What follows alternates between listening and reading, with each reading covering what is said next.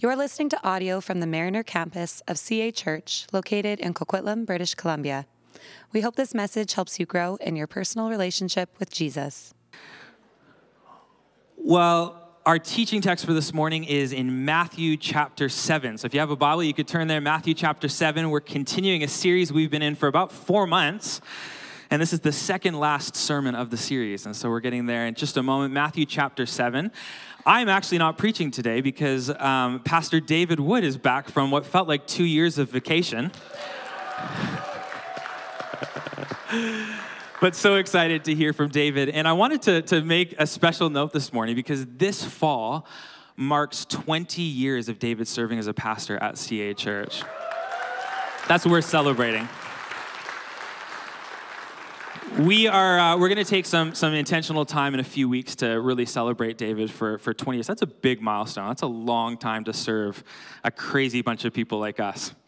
And so uh, so thankful for you though, David. It's such a, a, privilege to get to journey and minister alongside you. And so uh, I'll read our, our teaching text, and then David's going to come up and preach. Would you stand to your feet with me for the reading of God's word? Matthew chapter 7. We're going to start in verse 13 quick embarrassing note last, last service, I read the wrong teaching text. And so I'm going to read the right one today. Matthew chapter 7, starting in verse 13. Here we go. This is Jesus talking. He says, Enter by the narrow gate, for the gate is wider and, and the way is easy that leads to destruction. And those who enter by it are many. For the gate is narrow and the way is hard that leads to life, and those who find it are few. Beware of false prophets who come to you in sheep's clothing, but inwardly are ravenous wolves. You will recognize them by their fruit. Are grapes gathered from the thorn bushes or figs from thistles? So every healthy tree bears good fruit, but the diseased tree bears bad fruit. A healthy tree cannot bear bad fruit, nor can a diseased tree bear good fruit. Every tree that does not bear good fruit is cut down and thrown into the fire. Thus you will recognize them by their fruits. Not everyone who says to me, Lord, Lord, will enter the kingdom of heaven, but the one who does the will of my Father who is in heaven. On that day, many will say to me, Lord, Lord, did not we prophesy in your name and cast out demons in your name and do many mighty works in your name? And then I will declare to them, I never knew you. Depart from me, you workers of lawlessness. This is the word of the Lord. Amen. You can take a seat.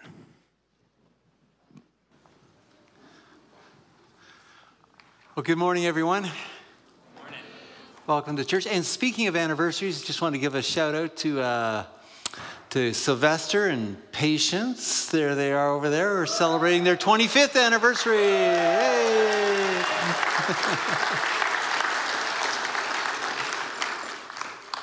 well, this morning uh, we are coming close to the end of the greatest segment of teaching a human being could ever hear.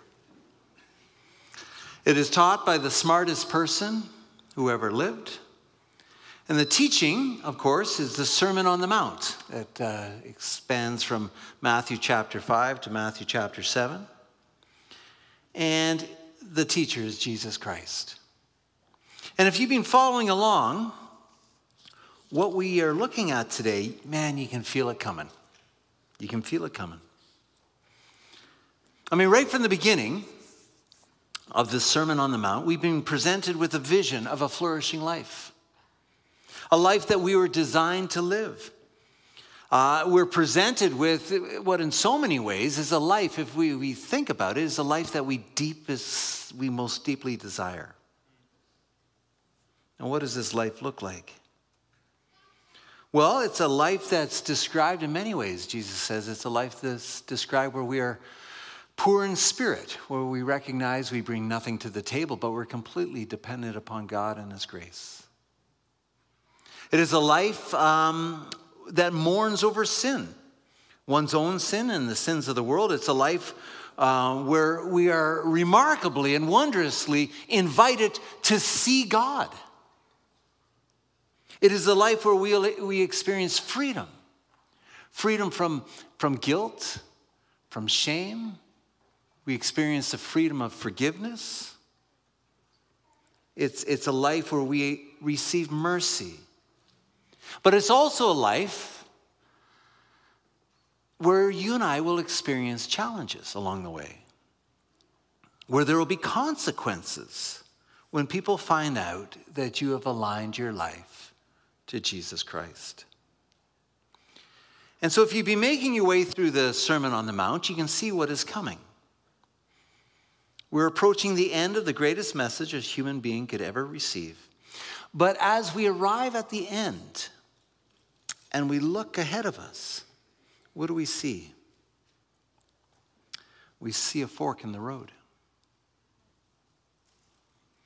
And what we see in front of us as we get to the end is we, we, we see a choice, a very clear choice. We, we, we see what um, uh, the German theologian and martyr Dietrich Bonhoeffer describes as the great divide. The great divide. Because this teaching that Jesus gives us this morning is super awkward and very uncomfortable. In fact, I think a lot of people uh, would have preferred Jesus to have ended his message in a less demanding note. Maybe a, a less of an either or kind of note. I mean, why couldn't Jesus end the message, the Sermon on the Mount, with, let's say, the golden rule, right? Why couldn't he just say, you know, and let me conclude with these words whatever you wish others to do to you, do also to them. Let us pray, right? I think if Jesus ended there, people would have felt okay. Uh, they, they, maybe would have offered their feedback. Good, good message, Jesus. I like a lot, not, not so much the loving your enemy part, but some of the other stuff was gold. I really liked it. But here's the thing Jesus doesn't end it there. And where he ends it is with a pretty stark choice. Jesus says, we'll put that passage up. He says, Enter by the narrow gate, for the gate is wide and the way is easy that leads to destruction. And those who enter by it are many. For the gate is narrow and the way is hard that leads to life, and those who find it are few. In this passage, you and I come face to face with the uncomfortable realization that Jesus really does mean for you and I to live out this life. He wants us to live out this life. And he lays it out, and there's a bunch of clues in, in this passage that, that underlines this. One, Jesus describes his words the words that he is saying as being the will of who he calls his father. This is the will of my father. He calls the God of heaven and earth my father. Something that a first century rabbi would never do. Second, Jesus, he, he places himself, he makes himself as the central figure for judgment in this great day of judgment. He says, On that day, many will say to me, Lord, Lord. he says, But I will say, I, I, I never knew you. Away from me, I never knew you. On that day, many will say to me, We will be judged on, on what we do with, with whose words? With Jesus' words. These words of mine, he says. And the nature of judgment, again, is to be, is to be pushed away from his presence. Away from me. We will leave the presence of the one who is life. But what really gets people thinking is this third thing. And it's Jesus' use of the word Lord. The word Lord is a loaded word. Now, in our day and age, if you've been around the church a long time, you hear the word Lord thrown around all the time. And, and I said to the Lord, and I was preaching to the Lord, and the Lord said to me, and I said, Lord, Lord, Lord. And We use Lord all the time. But we don't realize how loaded this is. The word Lord is a word that's translated from this word kurios. And this word kurios is huge, it has huge meaning. It is a word that, um, that in the first century, great political leaders would ascribe to themselves. And so you had Roman emperors in the first century, in the second century, in the third century, that they would describe themselves as kurios. And there's times in, in the early church where just to go into a marketplace to, to buy food, you would have to, before you went into, you know, the Coquitlam Center of the first century, whatever, you'd have to, at the door, right by Tim Hortons, you'd have to take a pinch of incense and you'd burn it.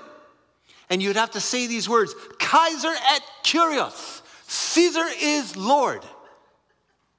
Caesar is Lord. And so, this word kurios is a word that is, is, is, is given to the highest leaders of the Roman Empire, of the known world. You could not get higher than that. The word kurios is ascribed to them.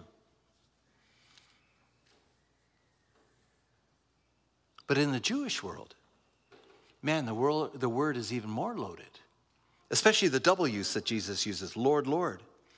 Because a lot of Jews were concerned about blaspheming the name of God, accidentally taking the Lord's name in vain. And so when they were reading scripture and they came across God's revealed name, Yahweh, what they would often do is they would substitute it with this word Adonai, which is translated into Greek as Kyrios, Lord. And so, Lord, Lord is super loaded. It means nothing less than sovereign ruler, living God.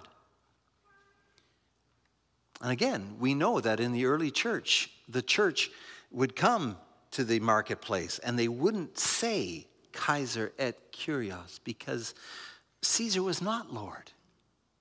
There was only one Lord, and that's Jesus. And they'd run into all sorts of problems.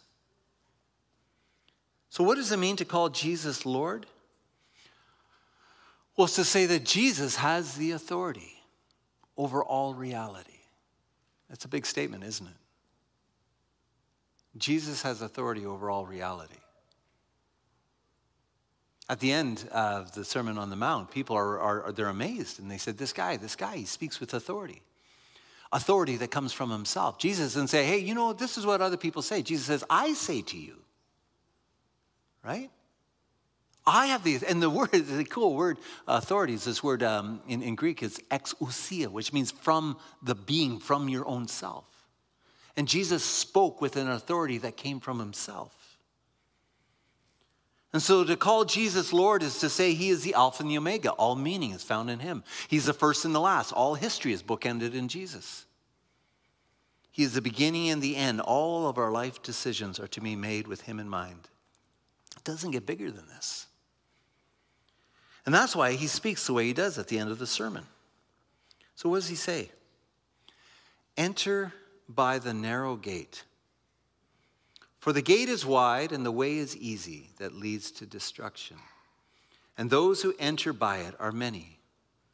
For the gate is narrow and the way is hard that leads to life, and those who find it are few. There's not a lot of wiggle room in this. I mean, at this stage, what Jesus is saying is not even an invitation.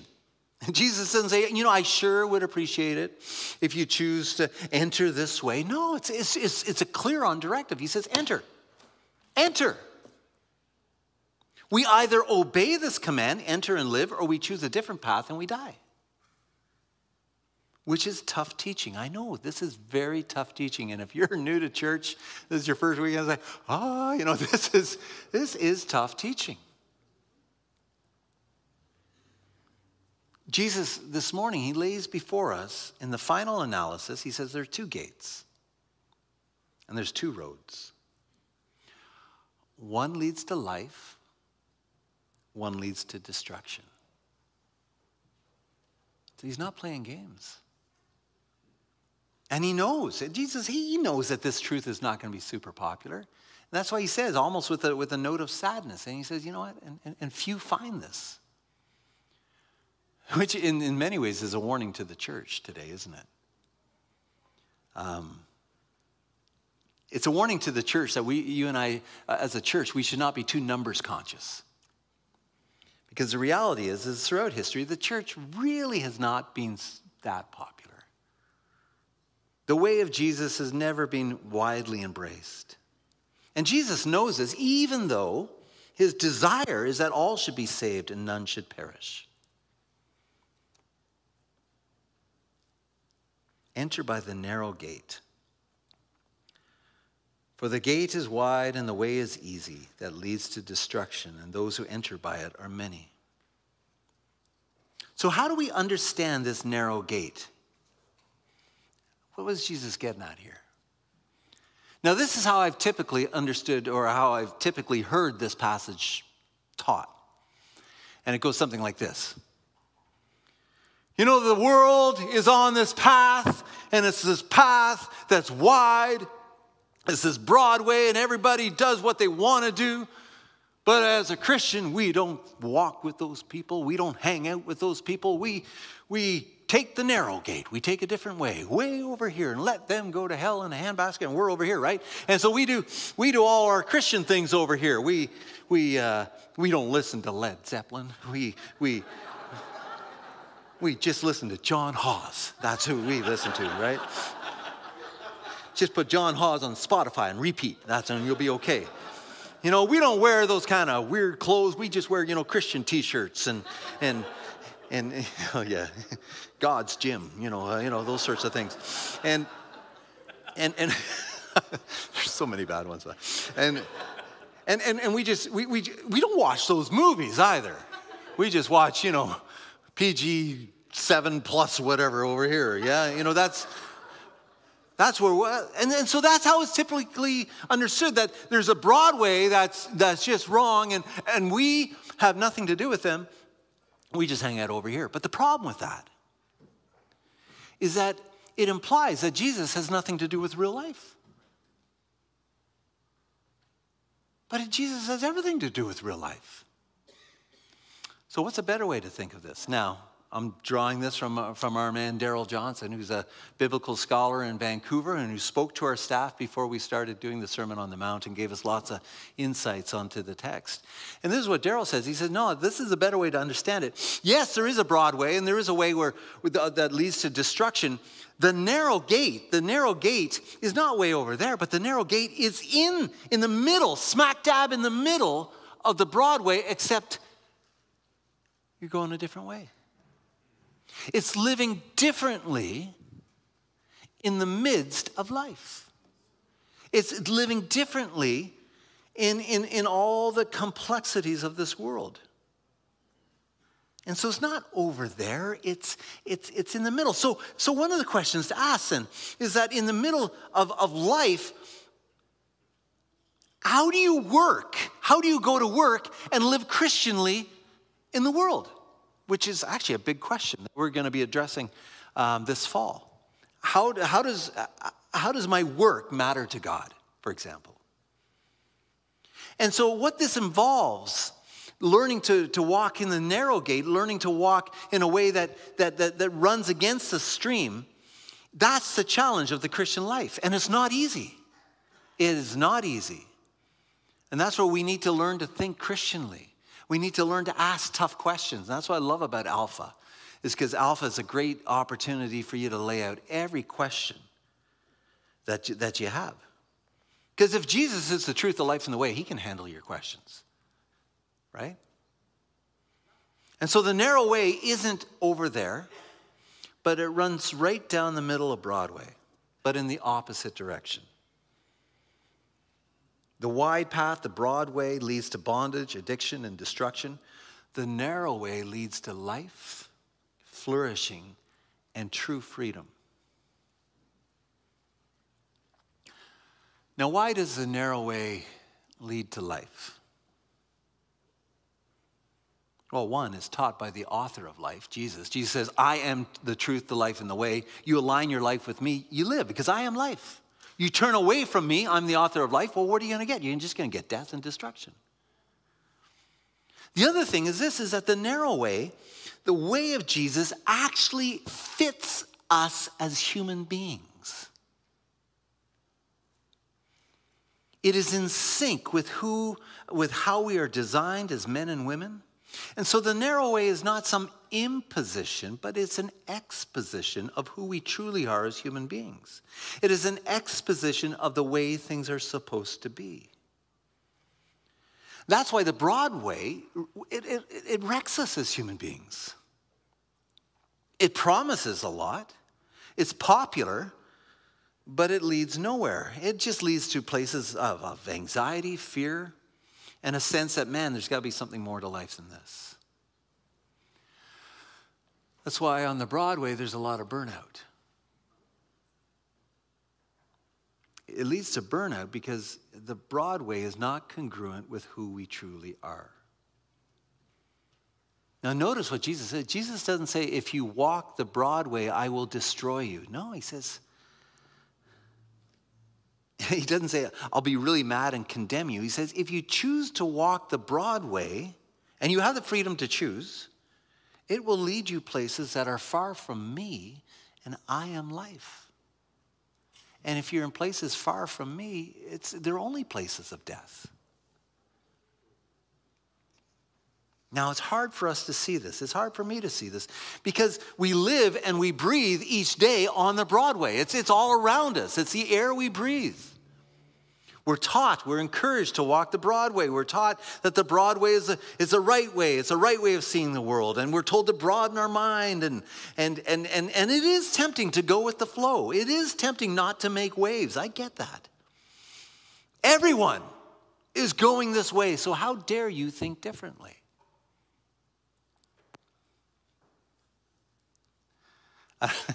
I think I've shared this before, but this is kind of an embarrassing moment for my kids. Um, I was in a movie theater with my kids a number of years ago. And uh, you know, before the movie, they have those commercials? And so there was a commercial playing, and it was a commercial on Converse shoes. And the whole commercial was, you know, buy Converse shoes. And it has these people, you know, dancing wearing yellow shoes, and has, you know, people at work wearing blue shoes, and they're all the Converse shoes, and people on the beach wearing different Converse shoes, Converse shoes, and different colors. And then at the very end,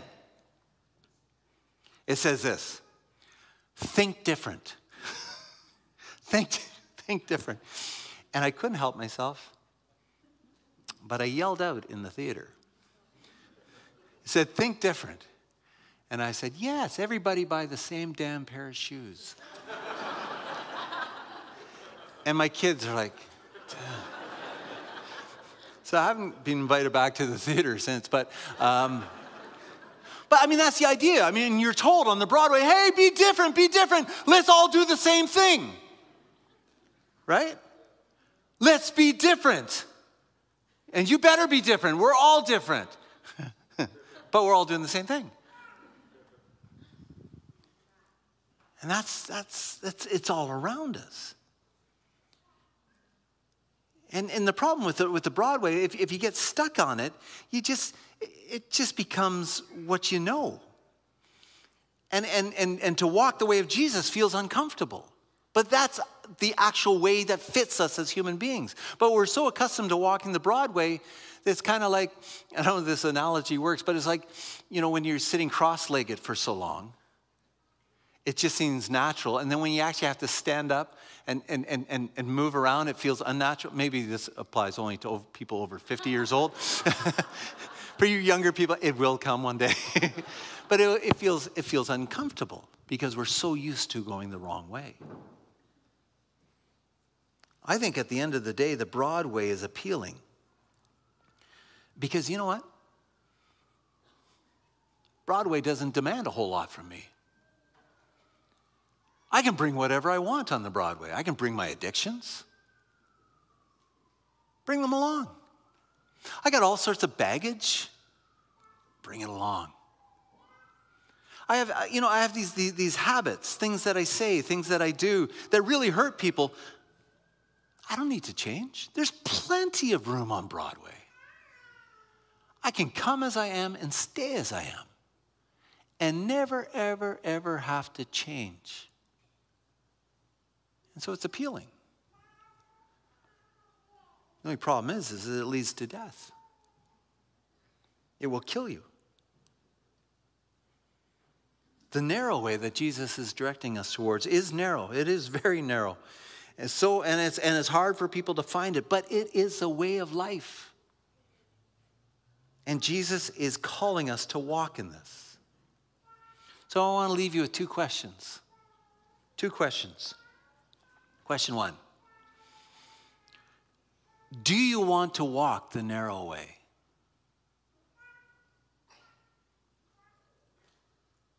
Now, I'll speak for myself. I, I do. Actually, I really do.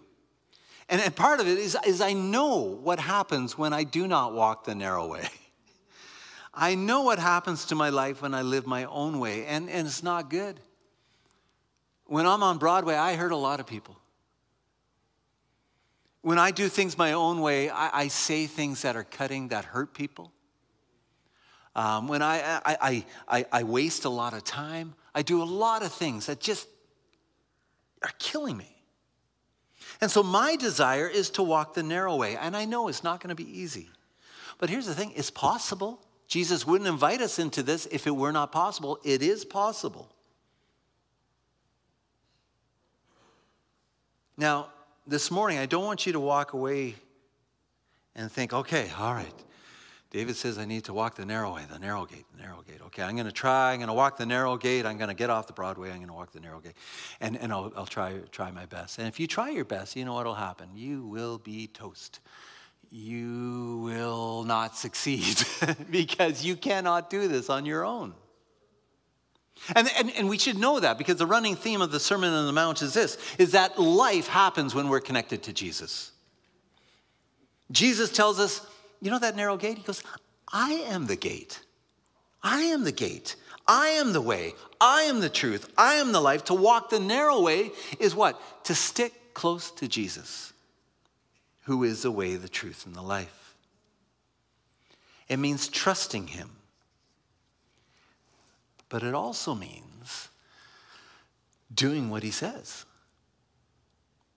We see that. Look in, in, in verse, verse 21, where he says, um, Not everyone who says to me, Lord, Lord, will enter the kingdom of heaven, but the one who does the will of my Father who is in heaven.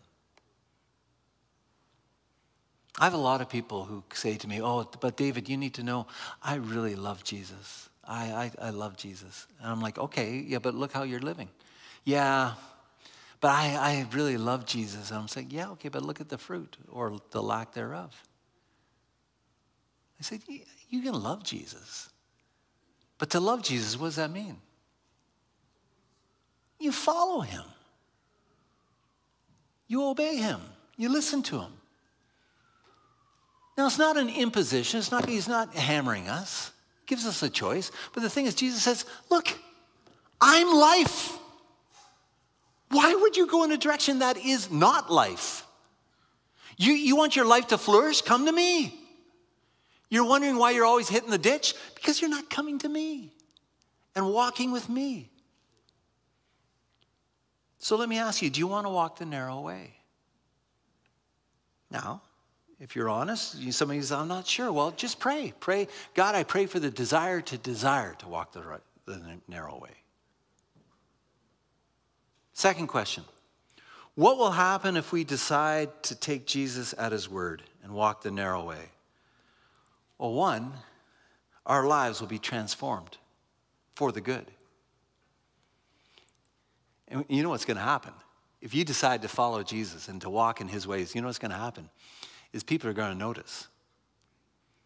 And people are going to be confused. And people are going to scratch their heads when they look at you. When I became a Christian, I was, I was my background, I was an atheist. I was living overseas. I was up to no good. Um, I became a Christian. And when I became a Christian, I, I started reading the Bible. I never read the Bible before. I knew one book in the Bible. I knew the book of Genesis because uh, there's a rock group named Genesis. Um, but I, I, hadn't read it. So I just started reading the Bible. And one of the first things I read in the Bible is Jesus saying, Love your enemies. I'm like, dude, I have a lot of enemies at work. Um, I had a lot of people who hated me, probably because I really hated them too. Um, and we just hated each other. But then I read, Love your enemies. I'm like, Well, hating them hasn't got me very far. All right, I'll trust you. I will do what you say, Jesus. So I went to work and I, And I started loving my colleagues. And they're like, why are you offering me that coffee? I'm like, hey, just give me a coffee. What's in it? I said, it's just, it's just coffee. All right. And people are like, what's, what's, what's with David? and, and for rightful, because I was really mean to them beforehand, but, but that's what will happen. People look at you and it's like, what, Clayton, what, what happened to this guy? Right? Now, on a larger scale, not only our, will our lives be transformed, but our world will be transformed. Coquitlam, the Tri Cities, will be transformed. And I know this because it's happened before. I've, I've, I've, my background is, is studying revivals in church history. And uh, when people get hold of Jesus, not only do our lives change, our, our, our whole community will start to change. And I, there's lots of stuff in the news today. Oh, you know, Canada's turning away from the church and post Christian Canada. And I'm like, no, I don't think so. I think something's happening in the churches in Canada. I've talked to other pastors around or across the nation, and they're like, yeah, something is happening. And I think there's a movement of the Spirit right now and I'm quite, I'm quite encouraged with what's happening. And so I'm looking forward to this fall. I think, who knows what could happen? Now, if you know me, you know I, am just a shameless promoter of the, my classes. So I'm going to just give you a little highlight into, uh, and this is going to help you. Uh, this fall, we're, we're, actually going to be, I have uh, one of the world's top biblical scholars coming um, to, to speak to us about this new book that he wrote. And if you can put that up on the screen. It's uh, Dr. Iain Provan. and he wrote a, it's quite a provocative title, Cuckoos in Our Nest. But the book is Truth and Lies About Being Human. What does it mean to be human being? Every generation has a question that's trying to answer. The question that our, that our world's trying to answer today is what does it mean to be a human being? What does it mean to be male? What does it mean to be female? What does it mean to be human? And so I've invited Iain to come, and he's going to speak on um, September 19th. That weekend, we have a men's breakfast. We're going to be talking about work. This fall, we're going to do a conference on Does My Work Matter to God, which I think is a big question. And then on my Tuesday night class, I'm going to be teaching a class called, I kind of like the title, I stole the title, but it's a great title. Um, how Christianity, because titles are not copyrightable, just so you know. Uh, uh, how Christianity saves civilization and can do so again. And we're going to be looking at just how so many ideas that we value in our culture are actually rooted in a Christian worldview. And we're going to look at seven revolutions that Christianity brought about and can bring about again today. Also, say, I'm hopeful about the fall. I'm hopeful about what's happening with the church these days. But uh, Billy Graham once said, he says, if you're, you're going to talk about revival, though, he goes, you got to draw a circle around yourself and say, Lord, may revival begin with me. And you and I are faced with a choice there's a broad way, or there's a narrow gate. And so you have to choose. And so, one of the ways you can do this is uh, by doing what we're going to do right now is take communion. So, I'm going to invite our communion servers to come forward at this point. And uh, I'm going to explain what we're going to do. In, this, uh, in these trays, we have ordinary bread and we have ordinary juice, but with extraordinary meaning. The bread represents the body of Jesus, the body of Christ. It represents us as a church. And so when you take the bread, you're saying to the seen and the unseen world that you belong to Jesus. You're aligning your life to Him and you will walk the narrow, the narrow path. That's what you're saying. You're saying, Jesus, you are my leader, and I want to follow you all the days of my life. Now, when you take the juice, you're saying, I can only do this by your strength. I can only do this because of what you've done for me. And the juice represents the shed blood of Jesus on the cross. And so the juice represents grace. We enter into this by grace, we sustain ourselves by grace, God's grace. And so you take the bread, you say, I'm in. You take the juice, saying, Thank you for your grace that empowers me and enables me to enter into this life. So, this morning, when you come up and you take the bread and you take the juice, know that you're making this declaration Jesus, I'm in. Now, it doesn't matter if this is your church or not, if you're a follower of Jesus Christ, come and take communion. If you're deciding today, saying, you know what, I think I would like to be in on this, hey, come and take the bread, take the juice as an act of faith, saying, I'm in. Now, some of you are here like, I'm still not sure about this, who this Jesus is. Well, go to Alpha, but maybe let the bread and the juice go by because it won't mean a whole lot to you. We'll take the bread and we'll take the juice um, together. Um, actually, as you come up as, uh, and you take the bread and the juice, you can just take it when you uh, go back to your pew. But let me pray as we get started. Jesus, we thank you for your grace, for your amazing grace. You are the truth, the life, and the way, and our lives will only work the way they're designed to work when we are in allegiance to you. Your desire is for us to live and to flourish and to experience true freedom. And Lord, we confess that we've been looking for love in all the wrong places. we've been traveling along paths that lead to destruction, and deep down, we know it. We know it. And so, in, in, in our mind's eye and our hearts, we turn. We turn from the broad way and we turn towards you, the gate, the life, the truth, the way. And we desire to live in you. We thank you as we take this bread that we are declaring that we belong to you. And we're very thankful for your shed blood on the cross that's symbolized in the juice that tells us that it is by grace that we are saved. This is not something we can make up on our own, but it's your work in us from beginning to end. And so let us celebrate this together, Lord, in Jesus' name. Thanks for listening Amen. to this message. If you've been listening to our sermons, but you're not a part of a church community, we would love to have you join us you can go to cachurch.ca to find out more about getting involved in the life and mission of CA Church.